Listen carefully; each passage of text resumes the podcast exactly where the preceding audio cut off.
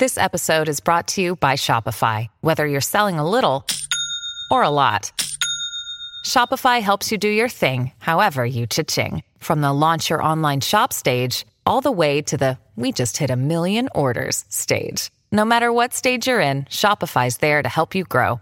Sign up for a one dollar per month trial period at shopify.com slash special offer, all lowercase. That's shopify.com slash special offer.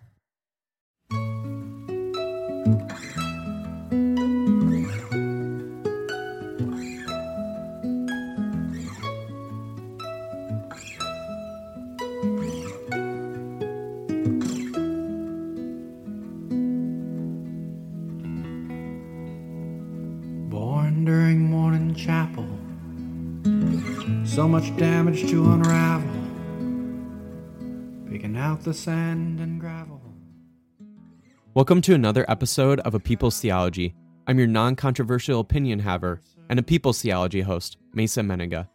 In this episode, I talk with Michael Vasquez. Michael is a writer, L G B T Q plus activist, and queer public theologian. Also musically featured throughout this episode is Good Saint Nathaniel. Good Saint Nathaniel is an indie folk rock band from Kansas City. You can get connected with both Michael and Good Saint Nathaniel and their work in the links in the episode description. If you're a fan of A People's Theology, it would bring me no greater joy than if you gave the podcast a five-star rating and review. Tell me what you like about the podcast. Also, if you feel so inclined, please support my Patreon at patreon.com forward slash Mason Mennenga. There are multiple tiers with wonderful rewards, including papers I write to even a book club. Enough of my rambling. Enjoy more inspiring and liberating theology.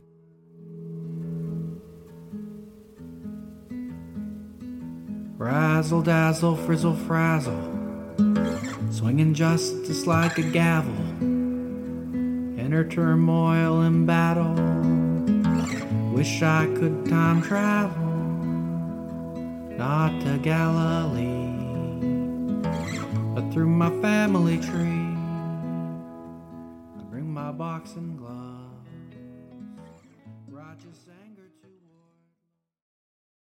Today I have Michael Vasquez, and Michael is a a friend. I'm I'm calling you a friend, Michael. You don't you it. don't get to take that back. You're a friend yeah. of mine. You're a public theologian, you're a seminary student, you are a director or coordinator, I'm not sure exactly what your official title is with Brave Commons, but you are a director of a nonprofit, and you do great things in the world, uh, just an all-around badass. Uh, Michael, you're you're just the best, but I'm wondering, who is Michael Vasquez to Michael Vasquez? Wow. Um, someone in desperate need of a nap, um, especially when you like list off of all of the things that I'm doing. I'm like, Clearly. oh yeah, I am tired.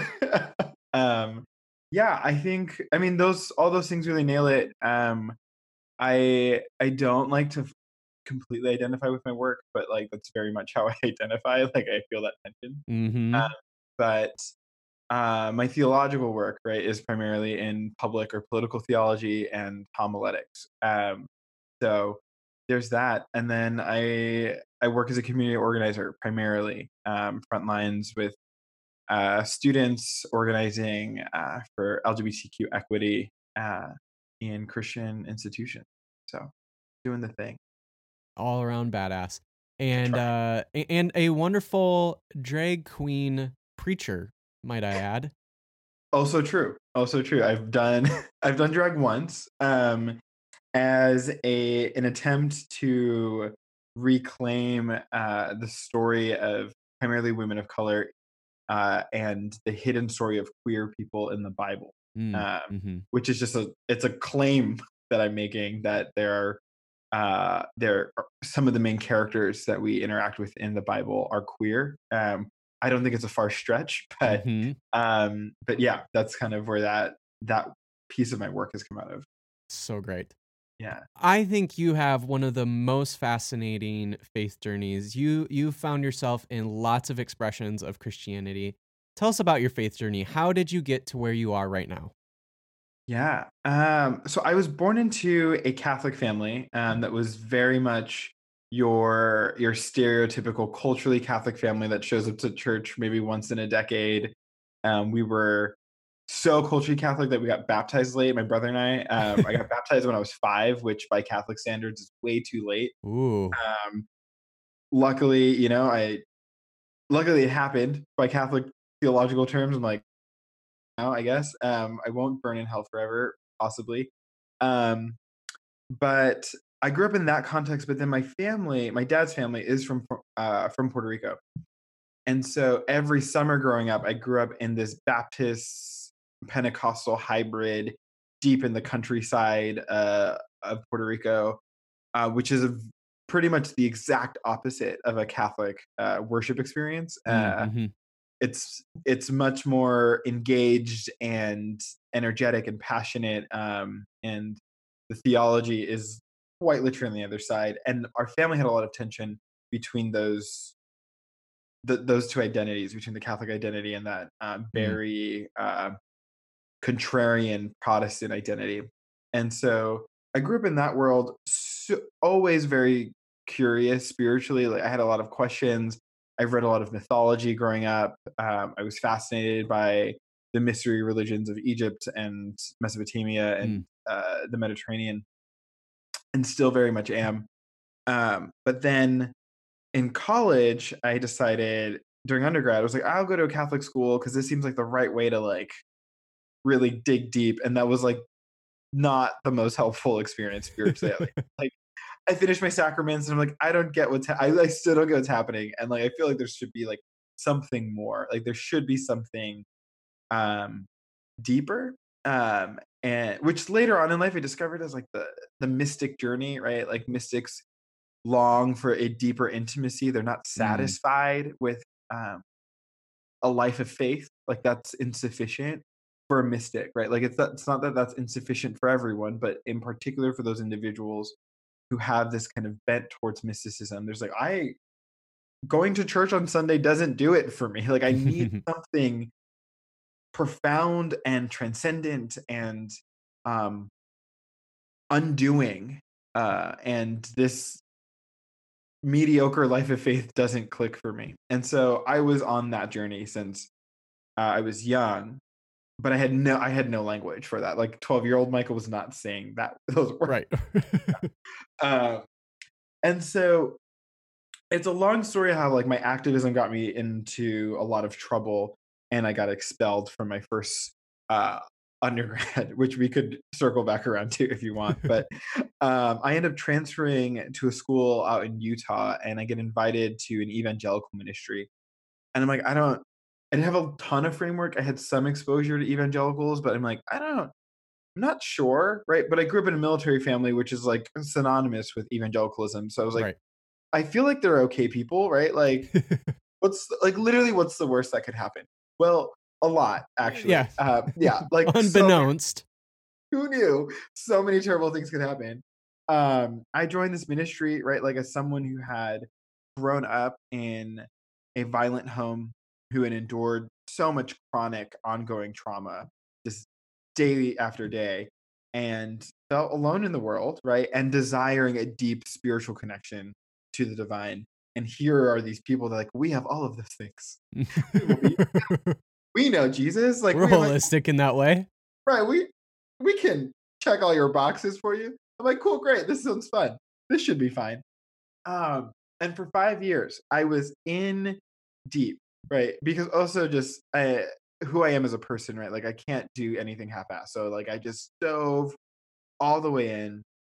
And I nine months later, I was in Kenya on a two-month summer mission, right? Like mm. I was Mm-hmm. preaching at sunset under some tree in the desert. It was like it was beautiful and also so problematic. But I'm like, this is it. This must be it, right? Like, um, and I, I like I gave up all of my other dreams in life for this, right? Mm. Because I believe truly, like this must be what I had been looking for all this time. And so when they asked me in particular, um, when they told me, right, that in order to be a member of this community, I would have to give up this significant part of my identity, the fact that I'm gay, um, that I would have to exchange my queerness in order to receive Jesus. Mm. Um, in that moment, uh, it felt like a worthy exchange. it felt like, well, this mm. can't have that much of an impact on me, right? Like, and if if the claims you're making about Jesus are true, then I will be fine. Um, not true. Neither the claims that were made, nor nor the exchange, right? The transaction was not worth what I was given. And so, but I was on staff uh, with this organization for three years after undergrad, went through a variety of forms of conversion therapy, uh, convinced how many number of students that uh, this dramatic, intense, missional life uh, that the evangelical church demands we live, uh, or certain strands uh, in particular demand that we live, um, is worth it. That the reason they're on college campuses uh, is because God called them to be a missionary to the people in their dorm. Like, this is the language that I'm like, mm-hmm. I had ingested as an undergrad. I'm now repeating. Uh, it was some weird shit. And so for me, there was this critical moment um, that, that shifted everything. Uh, I, growing up, had always been, right, like it's these, these two strands of me that's like very spiritually curious and interested and baby mystic, right? Mm-hmm. But also like very concerned, right, with what was happening around me on a global scale. Um, kind of obnoxiously so, right? Like asking my dad as a ten-year-old, I'm like, so what can we do to save Darfur? Right? As I, you know, buy a Save Darfur t-shirt, my dad's like, who are you? Like, I don't know. Like, go, uh, go play outside. Like, leave me alone. Like, okay. Um, like that's, that, that's how my brain was wired from like an early age. And so very engaged with what was happening around me. Um, almost, almost to the point of having one foot out of, one foot outside of evangelicalism at all times, like whether I, I consciously knew that or not. And so when the uprising in Ferguson takes place, when uh, when Mike Brown is assassinated um, and left in the streets for hours, um, and this movement is born, right? I I had a lot of immediate questions and then some more intense questions that developed over time as I watched not only the ministry that I worked for, but other evangelical movements and organizations around the country, around the world, just flat out not respond to this mm. moment, mm-hmm. um, or respond super incredibly, like terribly, right? Like there's just this, it was messy, it was gross, but generally speaking, there was silence, right? Mm-hmm. Uh, and around the same time, the organization I was working for, they were pushing a, a more intense theological statement on human sexuality. They were demanding that people sign this paper and say, like, I uh, will believe and behave in accordance with this, like, really bad hermeneutic, right? Like, this really right. poorly formed theology um, that was worse than anything they had put out before. And I found myself, right, like, it was around this time where I said, I'm done with conversion therapy. It's not working. Uh, and I'm not going to try dating women because that for sure is just not a thing that's happening. um, And so I was sitting with this question of celibacy, trying to figure out what does this mean for me, um, as they're putting out this like vitriolic paper. But the real big question for me is there is a new movement um, that is demanding justice. And I've been given a series of tools from Catholics and Baptists and Pentecostals, evangelicals on how to read the Bible. And as just, you know, a critical thinker, like I'm just reading this and I'm like, mm-hmm. this is pointing in a particular direction and we're not doing anything about it. And yet we are convinced that this conversation about sexuality is the most pressing theological concern of our, of our time, as Black men and Black women are being murdered in our streets. And there's not even a space there for a conversation about like the plight of trans folk. Uh, mm. Black trans folks specifically, that's not even a co- topic of conversation right. because we know how evangelicals feel. And so I start pushing back harder than I normally do. I'm like, well, I have more questions and I have more demands, and they're getting angrier. Mm. Right? They're like, well, we don't, we don't, we don't ask those questions. Like, we don't talk about that. Like, we we care about justice. It just looks like this, right? Like, Jesus is concerned about your quiet time, and maybe if everyone did their quiet time, people would stop dying. And I'm like, what is happening? Um, and there, there came a moment where some of my closest friends, um, I realized they had also been doing this, this work, not only around racial justice, not only around activism and organizing, but around sexuality. And they were coming to similar conclusions that I was coming to, but we were all inside of this evangelical bubble. And we're like, who do we talk to about this? Mm-hmm. Right. Um, and because all of our friends were other evangelicals, because, you know, you don't make friends outside of the movement. Like, you don't make friends outside of evangelicalism, God forbid. Um, and so I have, I have no conversation partners anymore that are non-evangelical. It's why you can call this a cult. Right. Because you're trapped. Right. Truly trapped. And there's another million reasons why I can explain, like, why we, I in particular, but in general, people are trapped in these kind of organizations uh, or churches. But when we finally realized that we were doing similar theological work and having, coming to similar conclusions, uh, I realized I'm done. I'm fed up. I can, I think I might be able to make my exit, but how? How do I leave when I'm working eighty hours a week for this organization, making eight hundred dollars a month? Mm. I don't have, I have no, in the last three years, I have not used my, my degree by any means. So I can't claim to be like, you know, I graduated from undergrad. I have a degree in political science. I can go and do the thing. Like, no one's like, well, you've been out of the field for three years. You don't know what you're talking about. I'm like, cool. So I can't get a job. I have no money. What do, where do I go? This really interesting series of events happens. And I'm like, well, I guess I am, I'm out, right? Like, at some point it was just like, this is over. Mm. Um, and mainly, most significantly, I started dating this guy in secret. And uh, I was like, well, I think I'm, I think I'm good now. Like, I think I'm gonna, I'm gonna go. Like, I just turned in a resignation letter out of the blue. I wrote a blog post about how grateful I was for my time with them, and they just bid me farewell. Um, and a few months later, I like aired all their dirty laundry on the internet, because what else would a millennial do but to put it all out on the internet? Um, and and then I moved on, right? Like, I had started seminary at a reformed uh, school in, in Michigan, which was probably one of the worst decisions of my life, uh, right after joining an evangelical cult. Sounds like uh, there was a series of worst decisions, but that's that's interesting that that was the, that might have been the worst, taking the cake.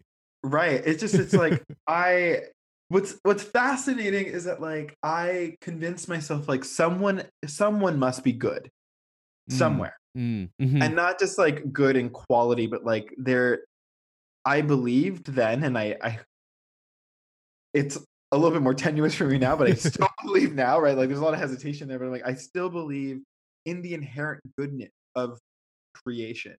And so mm. I'm like, somewhere, truly somewhere, there must be something good, someone good, an organization, an institution, a people that is deeply good, and I can find a home there, right? Mm. Uh, and I can end in, in the most poetic way, Uh, to phrase this, but like, to end my sojourn, right, of mm. longing for a home where I didn't have that in my um, family of origin.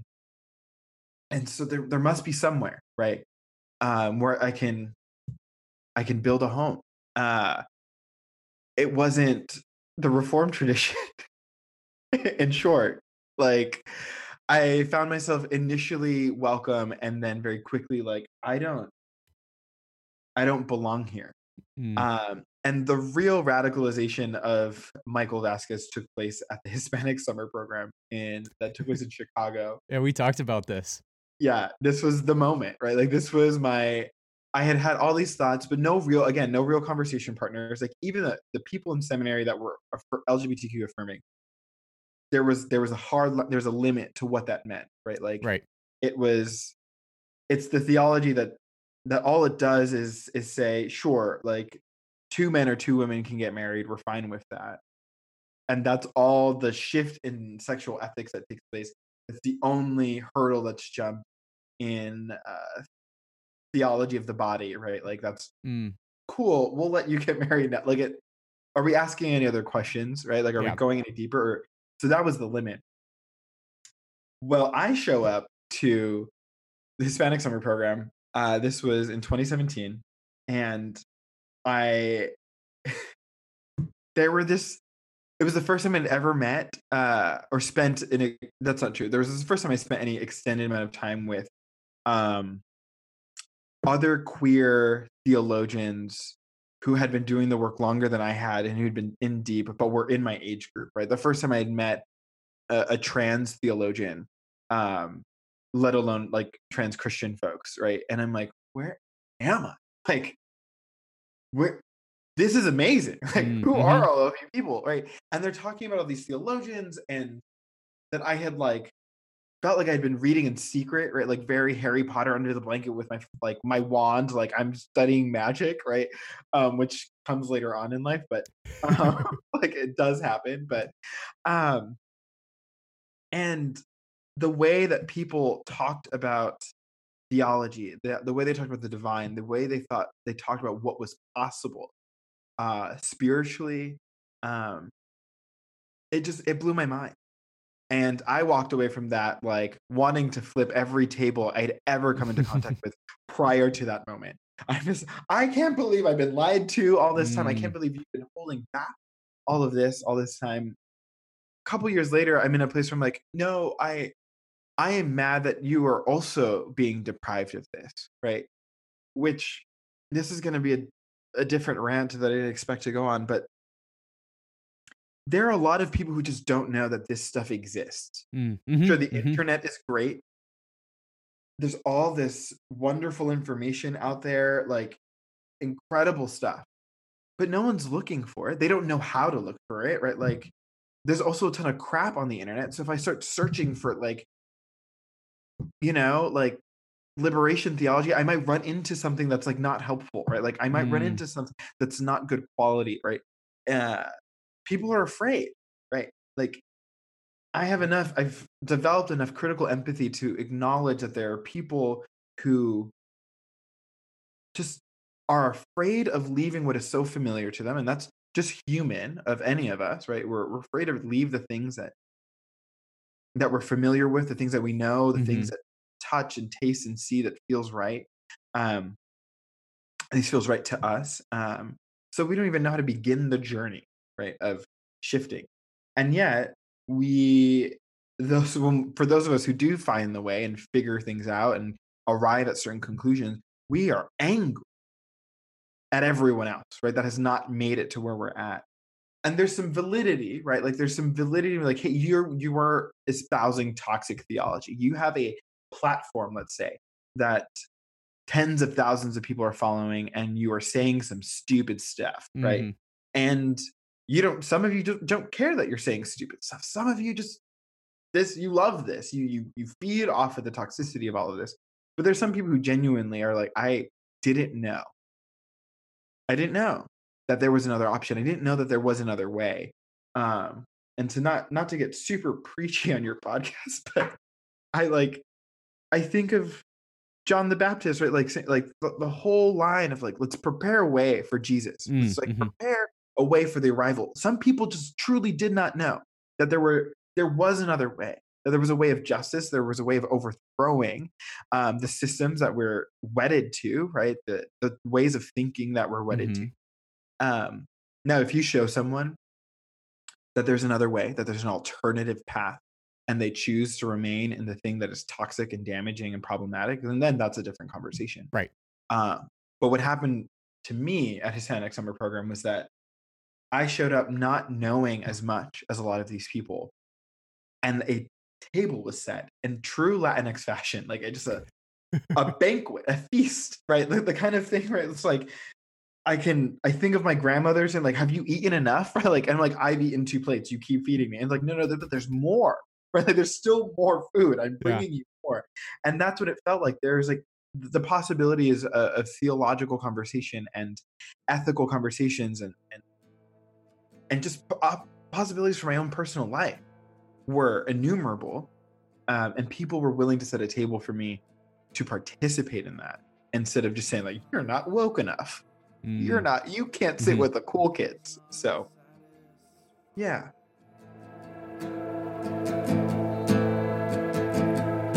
Exhausted, feeling like my well is cracked and dry.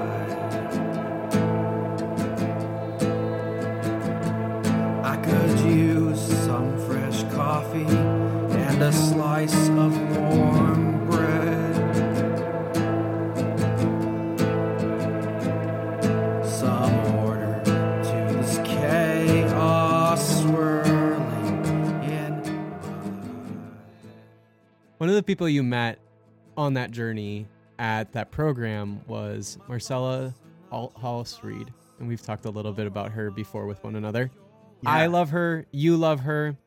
Who is Marcella Althaus-Reid, and why do you love her theology? Oh, it's just it's so weird. And that's my mm. initial response to her, right? Like my, I was like, this is so bananas, right? Like I have both, I was refreshing myself earlier. I have both, two of her books with me right here, just mm.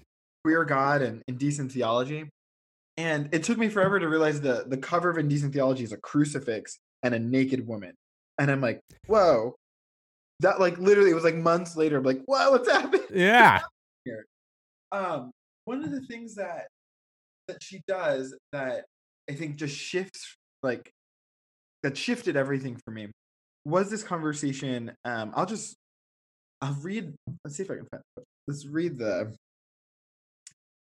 She says that indecent theologians may say, and this is a trigger warning for like harsh language against uh queer folk, that she's reclaiming here, so mm. just to give that disclaimer, um indecent theologians may say God the faggot, God the drag queen, God the lesbian.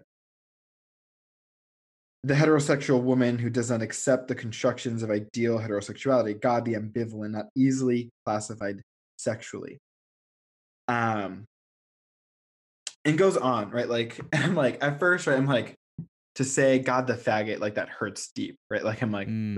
like, eh, because my immediate thoughts is is growing up, right? Like, right. A ten-year-old Michael, eleven-year-old, twelve-year-old, um, being bullied, my brother calling me a faggot, uh, friends at school calling me a faggot, um, and just like the the trauma of that experience, mm-hmm. um, and yet then that's when it registered for me. Right, like God is not just God is not just this like person, this pie in the sky. I, I had a conversation with someone um, earlier this year who who was trying to who was trying to make a theological point of God as our ally, and I was like, that's such a cute way to frame that. Except Marcella would say that God is actually, in fact, a faggot, and like, mm. what does that mean, right? That God is so into like so intimate with the, the darkest parts of my story, that the most hurtful things that I've endured, that God can be found there, and not like, you know, the straight person that shows up to the pride parade with their like mm. Delta Airlines pride t-shirt. Like, oh my God, yes, God is corporate America that like shows up once a year to say hello. Yeah. But like God is in fact your shadow. God is in fact that dark, murky thing that is uh, that you've been running from and you can't hide from, that God meets you in this place. Like that that was life-changing mm. and remains life-changing for me. Mm-hmm. You're you're kind of getting into the, my next question, but one of the hopes of Althaus-Reid was to queer theology. Uh, I, this seems to also be a hope of yours. What does it mean to you to queer theology? Yeah, I mean, queerness uh I think it can be best understood as that which interrupts, disrupts, overthrows, combats the status quo, um, and brings in or, or claims, like makes a claim for a different way of being, right? Mm. Uh, queerness is to say like there there is a possibility or potentiality, to use um, some queer theory language, right? There's potentiality for a different kind of utopian world, and not utopia in the sense of this like trite, cute little thing, but something that was hard fought for and earned, right, through the communal participation in interrupting and disrupting the status quo. That just seems like queering theology. Like, I love the idea of queering theology, but I feel like theology inherently is already queer. Like Jesus is already queer, mm-hmm. right? The mm-hmm. act of, um, the act of kenosis, of uh, of the divine emptying itself of divinity in order to take on humanity, that's some queer shit, right? Like that's just, that's peak. That's a, that's a drag queen, right? Like I'm mm. going to, I'm going to put away all of this of what you already see and put on a different persona, put on a different reality. And in the process, right? Like it's not just for show, right? It's not just for, for fun, right? Like in putting on a different reality, I'm pointing to something that is actually in fact possible, uh, which one small tiny example of that, right? In the act of a drag queen is to say like, I can twist what you expect out of the masculine. I can interweave the masculine and the feminine. I can design for you something that you didn't believe was possible because of what you ascribe based on like how my gender is presented to you, what you assume about my gender and my sexuality. Uh, queering that says like, no, there's something else that's possible even beneath this. And I'm going to put that on in full display for you. What I was talking about earlier about John the Baptist saying like, let's prepare the way, right? Is because there was not a way there before, but John the Baptist prophetically believed like there is actually a different way of being. So let's prepare the way for this queer God to show up and say, hey, we, it doesn't have to be like this. Um, mm. There's something else that's radical, beautiful, odd, different, weird, um, but exciting. That, that I think is, is how mm. we queer theology. So over this recovery, how could there still be more? You're dancing with your Jesus. I am crying on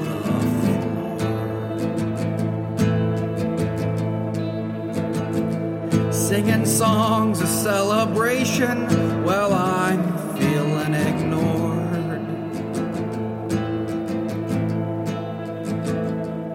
My anxiety is packing. I have Nate Allen with me. Nate Allen is the person behind Good Saint Nathaniel. And Nate, I am so intrigued by your sound. It's so unique, so different. You don't quite hear sounds like what you make, especially in terms of your vocal delivery. And it sounds a lot like the Homeless Gospel Choir and Listener. And you were just telling me that uh, you were just playing a show with the Homeless Gospel Choir with Derek, and you...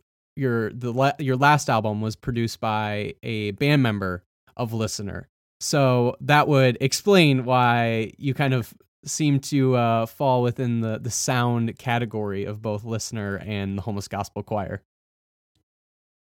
Yeah, I, I think um, well, history is I've I've been kind of in the folk punk world for, I mean, nearly fifteen years. So I think some of the the broken vocal quality of that world um comes out in Homeless Gospel Choir and also in Listener. So mm-hmm.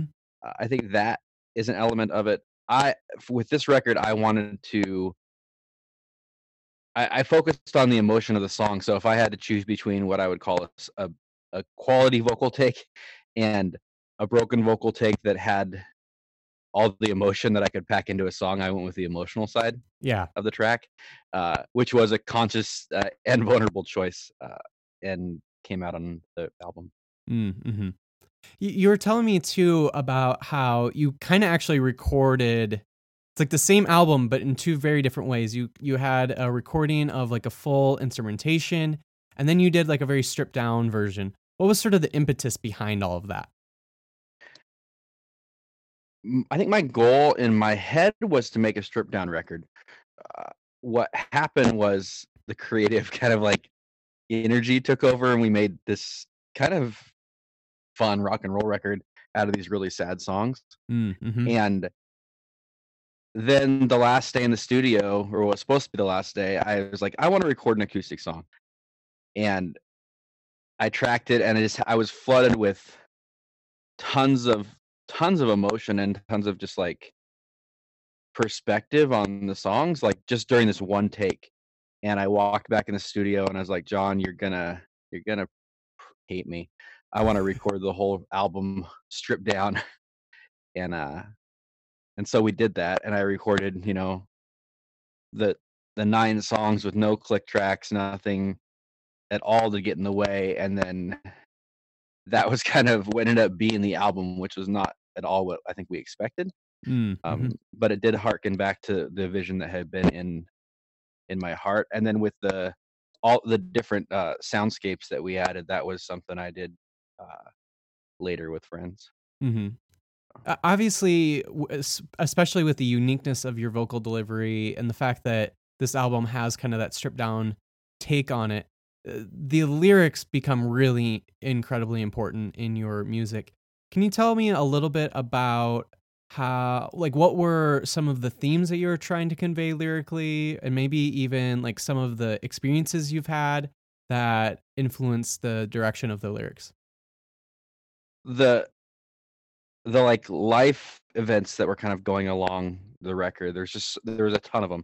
Um, specifically a recovery process from spiritual abuse mm. is kind mm-hmm. of the like main thing I think I was processing in the lyrics, but also just a lot of life change and growth had happened in the last five years since I'd recorded an album. Um, and I think to me it's the first time that I'd First time in a long time that I'd stripped away all the different external layers and just let my lyrics kind of tell the story.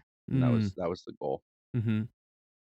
In terms of the sound, and again, you mentioned that you had kind of a recording of the full band and then the stripped down version. Were there any particular sounds that you were trying to convey that maybe connect to some of those themes of like spiritual abuse and some of the other lyrical themes on the album, that you were trying to make some sort of connection between the sound and the lyrics? Yeah, I I really wanted kind of a a spacious uh, kind of deserty soundscape behind the record, if mm-hmm. that makes sense. Uh, and I think we actually nailed that really well. I I put out a call on Facebook and also reached out to a few friends that like to make noise. It's not necessarily my strength. And so I just wanted to collaborate, and I'm a I'm a very collaborative person by nature, mm-hmm. and so working with a lot of different friends brought me great joy. Especially, I just send them a song and say, you know, do whatever you think this needs, and then maybe just kind of give them a little bit of feedback. And then there's a few spots where I got to add some of my own touches, and so really taking more of a production, like putting on the hat of this is my idea. Can you can you flesh it out for me? Mm-hmm. Uh, versus just trying to, you know, tinker my way to, to what was in my heart. Mm-hmm. In terms of touring on this, yeah, I, I know that you've played some shows. Is there any, uh, may, maybe you already have, but is there any ambition for like a, a full on, maybe like national tour with this album? And, and again, maybe, maybe you've already done that, but anyway, yeah. Um, I mean, I've done, I just did a tour that was twenty shows in twenty-one days. Um, oh, wow. That hit hit significant portions of the country. Um, I'd like to tour on it more. I, I would like to get back to the coasts and spend more time in the South specifically. Um, mm-hmm. If you happen to listen to this, invite me to your church in the Deep South. I'd love to see what happens.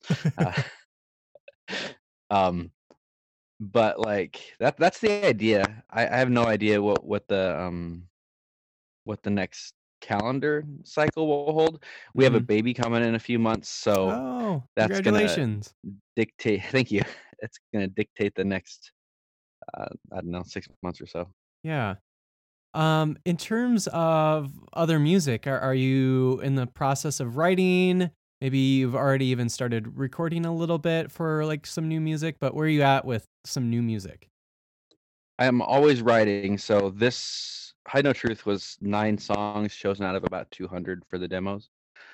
Um, and there is a lot more.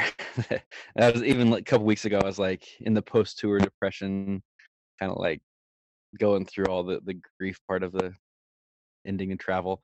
And I was like, oh, okay, well, there's there's four more songs. So I guess it's uh, there, there's more records always tapping, knocking at the door. Mm-hmm. And I haven't started recording, but that's hopefully will happen next few months. Are you noticing any particular themes that are emerging out of some of the new stuff that you're writing? Uh, I, I mean, I write, I have a couple different bands. So sometimes I'm writing really silly songs mm. that like my daughter loves. And sometimes I'm writing really personal songs that like will break my own heart. Mm. Um, so it kind of goes back and forth. I think thematically, I'm still in a recovery process. Uh, in active therapy and things like that. So some days I'm writing really broken songs, and some days I'm a little more optimistic. Mm. That uh, that dialectic is uh, so prevalent in a lot of really good music. I love that. Yeah. Well, thank you again, Nate. I, I'm really, uh, I'm really was enjoying the sound. Uh, right immediately when I heard it, I'm like, God, this sounds a lot like Homeless Gospel Choir and Listener. And it's not like those bands are large by any means. They have kind of a niche audience. Uh, so I was kind of curious if you had any connections there, uh, just because that sound isn't uh, just doesn't happen by accident. So uh, I'm glad to know that you uh, know Derek from Homeless Gospel Choir, and you know the people from Listener, and that you're deeply connected with those folks because they make wonderful music, and uh, anybody that they are hanging out with, I know uh, I can trust the the creative process and the artistry of or the artistry uh, uh, of those folks. So uh, thank you again for your music, and uh, and uh, I love the fact that you're connected with some of my favorite bands.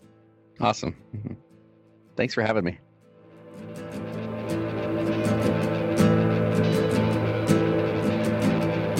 I called God on the telephone, said I had enough.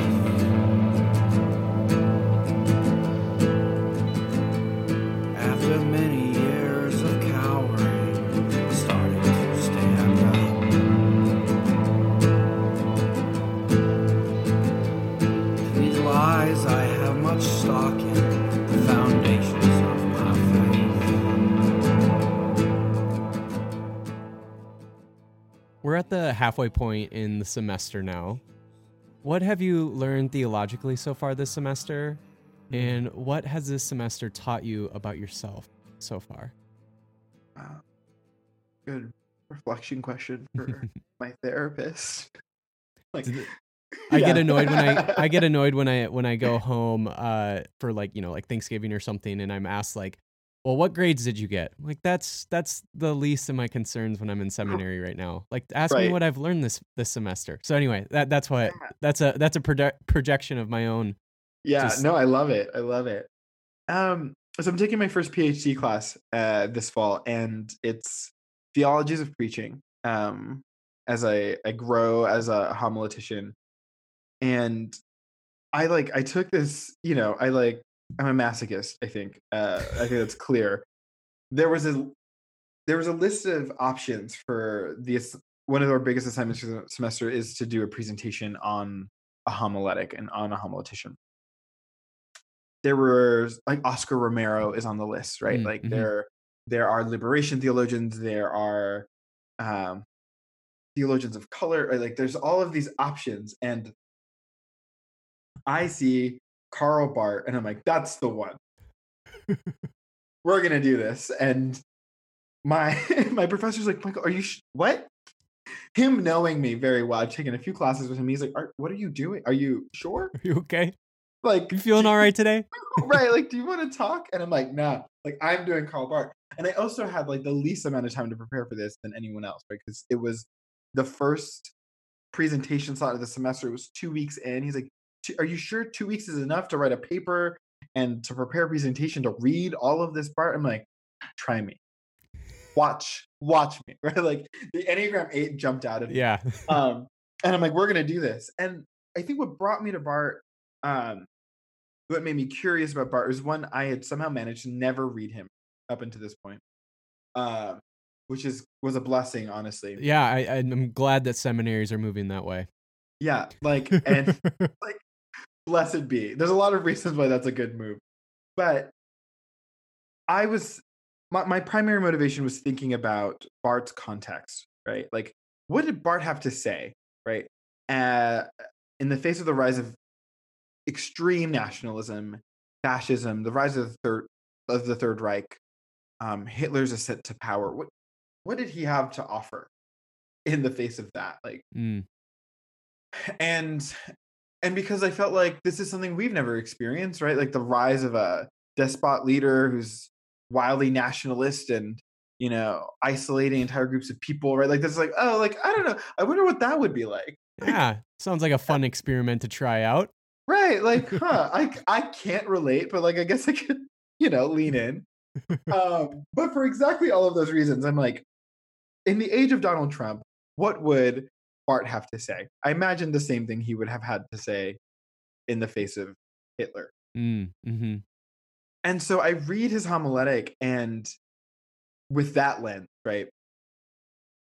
And I felt like Bart was in, immediately redeemed for me. Um, mm. And I would never recommend Bart's homiletic for designing your homiletic today. Like, I would not say, like, this is great for preaching today. Like, this is useful now. But uh, there's an author whose name I'm spacing on right now who calls his homiletic an emergency homiletic. Uh, it was him responding to the demands of that moment. And in the demands of that moment, he said, your preaching should just be the reading of the word. Like, the word reveals the word. Like, the word reveals Jesus. That is the role of the preacher, to reveal Christ. It's not about aesthetics. It's not about pomp and circumstance. It's not about, mm. you know, putting on a show, right? Which is why preaching for the better half, for the better part of the twentieth century became bland and boring because everyone loved Bart and they were like, he said, be boring. So let's be boring, right? Which is not the point of Bart's preaching, right? Or, or, or of his homiletic. Uh, at the time, there was tons of, you know, kind of the, the Jerry Falwells and the uh, Joel Osteens, right? Uh, mm-hmm. Of, of Germany, right? Like these fanatical, uh, charismatic leaders who were preaching these well put together sermons, uh, who had mastered rhetoric, and people were like, yes, I love this. And also all of those sermons were saying, worship Hitler.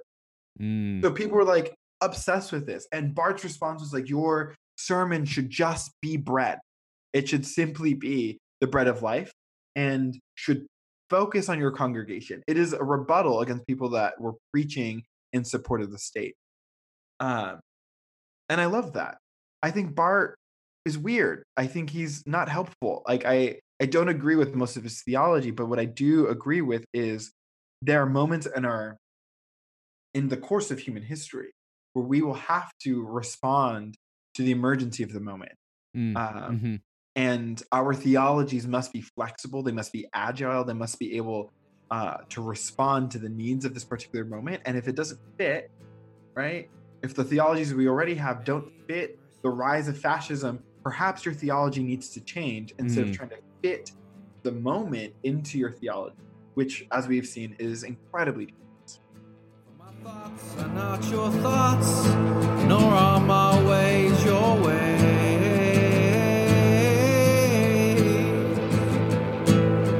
Heaven calls us higher, begs us to stay.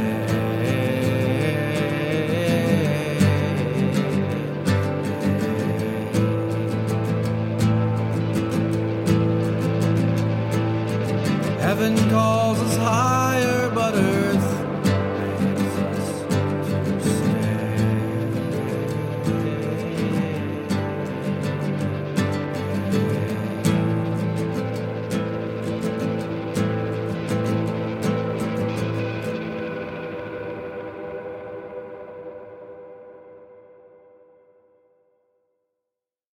How do you see your work being theologically inspiring and liberating? That might be a painfully obvious question, but yeah, um, I have come. Uh, I'm borrowing a friend's words when I when I say this, but I've come to the conclusion that like that the truth, right, is daily liberating. Mm. But it's hard to get to the truth when it's been covered with trash and with uh, power plays and just the snobbiness uh, of the academy, right? Mm. I'm, t- I'm a huge nerd. I love, I could read for days. I could engage in these kind of theological discussions all day long. Um, but if your everyday human being cannot access that conversation, if they cannot access what you're saying, then it's useless, right? Mm. Um, in my eyes, right? Like, sure, have that in your, like, that's your, that's your hobby. Cool. Great. But when you're preaching, when you're leading, um, when you're producing theology for the world, right? And this is what makes me a public theologian, because I care less about the academy burying itself in its own books. But um, like people need to be able to access this and then be freed by it. Mm. That's the whole point of the story, right? Not to puff ourselves up in how smart we are or, or how fluent we are in, in Greek. I could spit bars to you in Greek and Hebrew if you wanted, but like, I don't care, right? Like, that's the point. The point is that this should be freeing. The message of Jesus or whomever ought to be freeing. It ought to be liberating. And I believe, right, as I have gone through my ebbs and flows in religious practice and spiritual experience, and like, I'm just as likely to read my Bible on a Sunday morning as I am to like bathe in crystals, right? Uh, like it's, there is a deep truth to the person of the divine that sets us free to be, as in Howard Thurman's words, like free in a way that does not infringe on your capacity, the other's capacity mm. to also be free. I don't know if that answers the question, but. That totally answers the question. Right. Last question. How can listeners get connected to you and your work? Yeah. Um, I can be found being a hot mess on Twitter um, at, a, at M V Sebastian. Uh, but you can find me also at brave commons dot org, where me and my team are, are doing some pretty great work uh, in trying to bring this theology down to organizing work and helping students. Mm. Give. Mm-hmm. Yeah. And I, I'll say I, the, just the, uh, the, the foolishness that is your Twitter feed, just, it, it's at the expense, it's at the expense of yourself, but it brings an entertainment to all of us. So, uh, I mean, if you haven't learned anything from this conversation, just know that, uh, follow Michael on Twitter and, uh, you will be entertained at the cost of his own dignity. Yeah, listen, joy joy is liberating. It is the best. It's liberating. Just lay your ego down and yeah. let the rest happen. And you might you might see some twerking on some homophobes. Very true. Yeah, that was a, an iconic, iconic, very on-brand moment. Certainly was. Well, thank you so much, Michael. This has just a, been a delightful conversation. Anytime that I'm able to talk with you, co- talk about Marcella Althaus-Reid, and talk about all the, the liberating work that you're doing in the world, uh, I I come away even more inspired uh, to participate in all of that. So thank you so much for your life and your work. Thanks for having me. I don't want to see the bombs drop anymore. I don't want to see the kingdoms fall. No, I don't want no one to hurt at all. I don't want no one to hurt at all.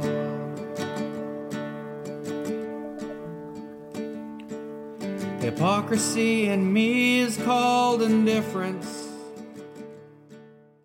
If you would like to connect with both Michael and Good Saint Nathaniel and their work, you can find links in the episode description. Thank you again for listening to another episode of A People's Theology. If you liked what you heard, please give the podcast a five-star rating and review.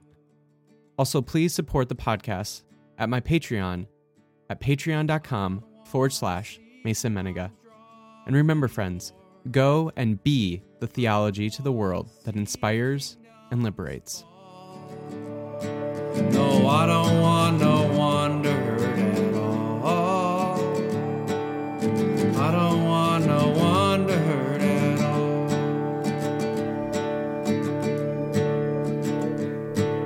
A lover and a liar and an idiot, that is who I'll tell you that I am. Caught up in a world of contradictions, I will choose to trust there is a plan.